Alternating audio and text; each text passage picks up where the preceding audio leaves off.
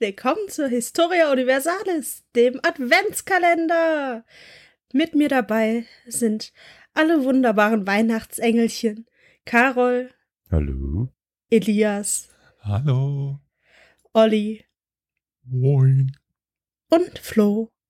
Hallo. Habt eine schöne Vorweihnachtszeit. James Bond war eigentlich gar kein Brite, sondern Serbe. Die Inspiration für die Romanfigur lieferte nämlich Dušan Popov. War euch das geläufig? Wusstet ihr das? Nope. Ha, schön, sehr gut. Nope. Nie gehört. Popov war ein Sohn reicher Eltern, der in den neunzehnhundertdreißiger und vierziger Jahren als Spion tätig war. Und? Lass mich raten, seine Eltern verkauften Duschen. Äh, was? Du, Dusch, wegen Duschen? Duschan? Duschan? Ah, ah. Ja, Schmiller, okay, äh, ja. Schmied, oh, Schmiller, Schmiller.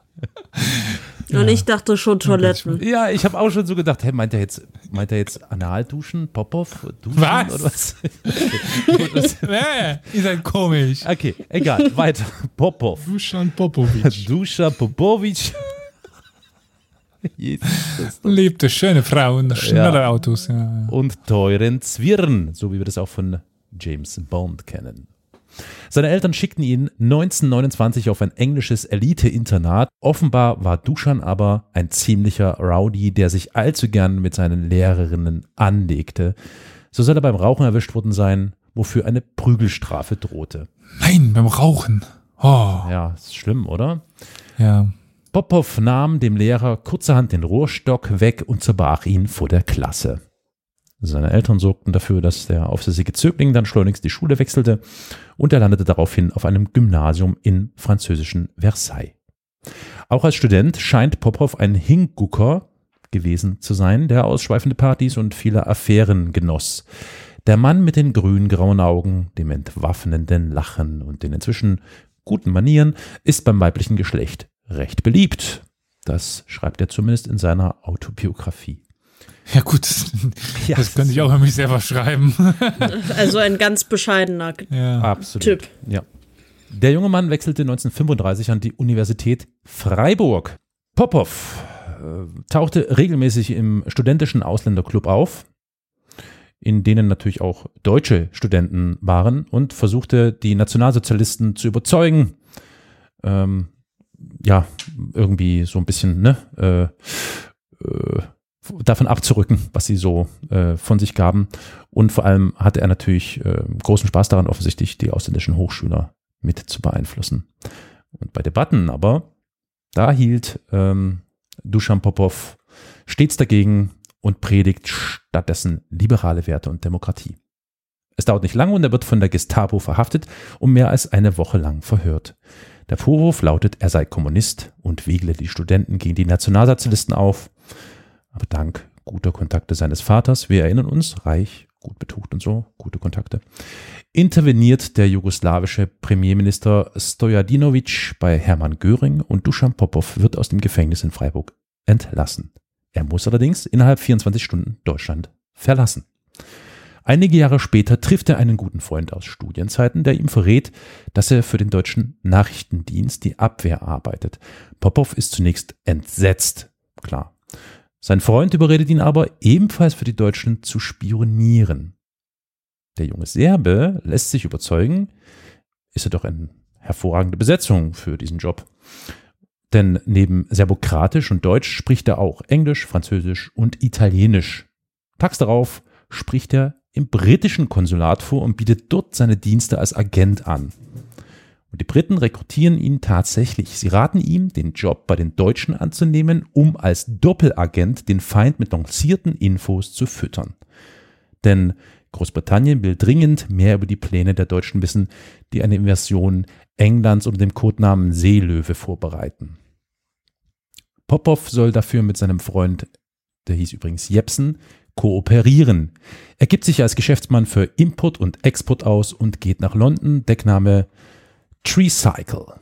Bei den Deutschen wird er unter dem Decknamen Iwan geführt und Popov gibt sich als Partylöwe, der mit Geld um sich wirft und die Damen betört. Die Deutschen schicken ihn im Sommer neunzehnhunderteinundvierzig nach Lissabon. Im selben Jahr weilt dort auch Ian Fleming. Das ist der Autor der James-Bond-Romane. Fleming ist als Nachrichten- und Verbindungsoffizier zu den Amerikanern im Einsatz. Der Deckname seiner Mission lautet GoldenEye. Fleming lernt Popov im dortigen Casino Estoril kennen, wo dieser mit einem Einsatz von fünfzigtausend Dollar am Kartentisch sitzt. Logischerweise Geld, das dem deutschen Geheimdienst gehört. Und Popov war wohl die Inspiration für Fleming und seine Figur James Bond.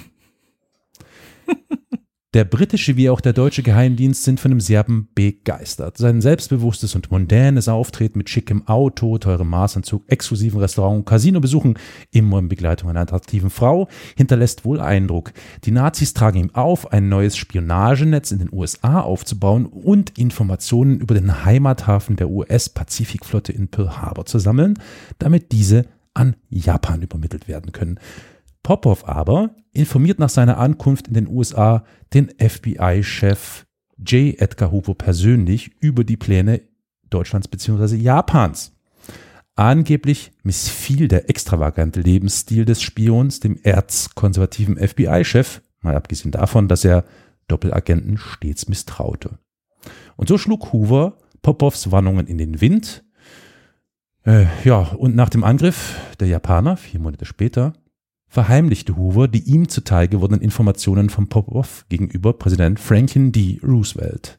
Als Popov mit einer jungen, offenbar minderjährigen Frau im Cabrio auf der Fahrt von New York nach Florida von der Polizei angehalten wird, droht ihm eine Anklage auf der Grundlage des Mann Acts, das ist ein Bundesgesetz gegen Prostitution, und dem Serben wird unmissverständlich klargemacht, die U S A schnellstmöglich zu verlassen.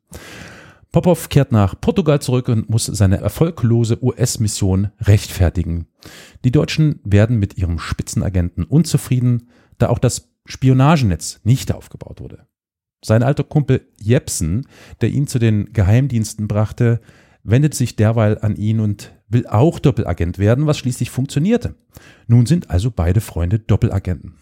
Sie sollen dann auch neunzehnhundertvierundvierzig mittels einer Desinformationskampagne den tatsächlichen Ort der geplanten alliierten Offensive in der Normandie geheim halten. Die Deutschen erwarten die Landung bei Calais an der schmalsten Stelle des Kanals. Mit der Operation Fortitude wollen die Alliierten eben jene Ahnung der Deutschen zu ihrem Vorteil nutzen. Sie stellen Attrappen von Panzern und Flugzeugen auf, um den eigentlichen Ort der Invasion in der Normandie, Operation Overlord, zu verschleiern, was bekanntlich auch gelingt. Währenddessen werden Popov und sein Freund zunehmend nervös. Sie fürchten aufzufliegen und betäuben ihre Panik mit Alkohol und Drogen. Ende April neunzehnhundertvierundvierzig wird Popovs Freund Jepsen in das Lissabonner, Lissabonner, Lissabonner, ja, in das Lissabonner Büro des deutschen Geheimdienstchefs vor Ort bestellt, wo er zusammengeschlagen, betäubt und nach Berlin verschleppt wird. Dort wird Jepsen tagelang verhört und gefoltert. Die Briten informieren Popov über die Verhaftung seines Freundes. Vorsichtshalber legen sie Popov und dessen Netzwerk von Informanten vorübergehend still, obschon Jepsen trotz der Folter nichts verrät. Kurz vor Kriegsende stirbt Jepsen im Konzentrationslager Sachsenhausen nach einem brutalen Verhör durch die Gestapo. Heute erinnert in seiner Geburtsstadt Hamburg ein Stolperstein in der Hartungstraße sieben an ihn. Popov beendet seine Agentenkarriere nach dem Krieg. Er verbringt den Rest seines Lebens, bis er neunzehnhunderteinundachtzig stirbt, als Geschäftsmann in einer Villa an der Côte d'Azur. Zu den bis dato erschienenen James-Bond-Filmen meinte er, im wahren Agentenleben hätte dieser Kerl keine achtundvierzig Stunden überlebt. Was wäre auch nicht so geil gekommen, wenn er da gesagt hätte, my name is Popov. Popov. Dušan Popov. Dušan Popov. Ja, ich würde sagen, ne, äh, Glühwein, geschüttelt, nicht gerührt oder so, äh, irgendwie.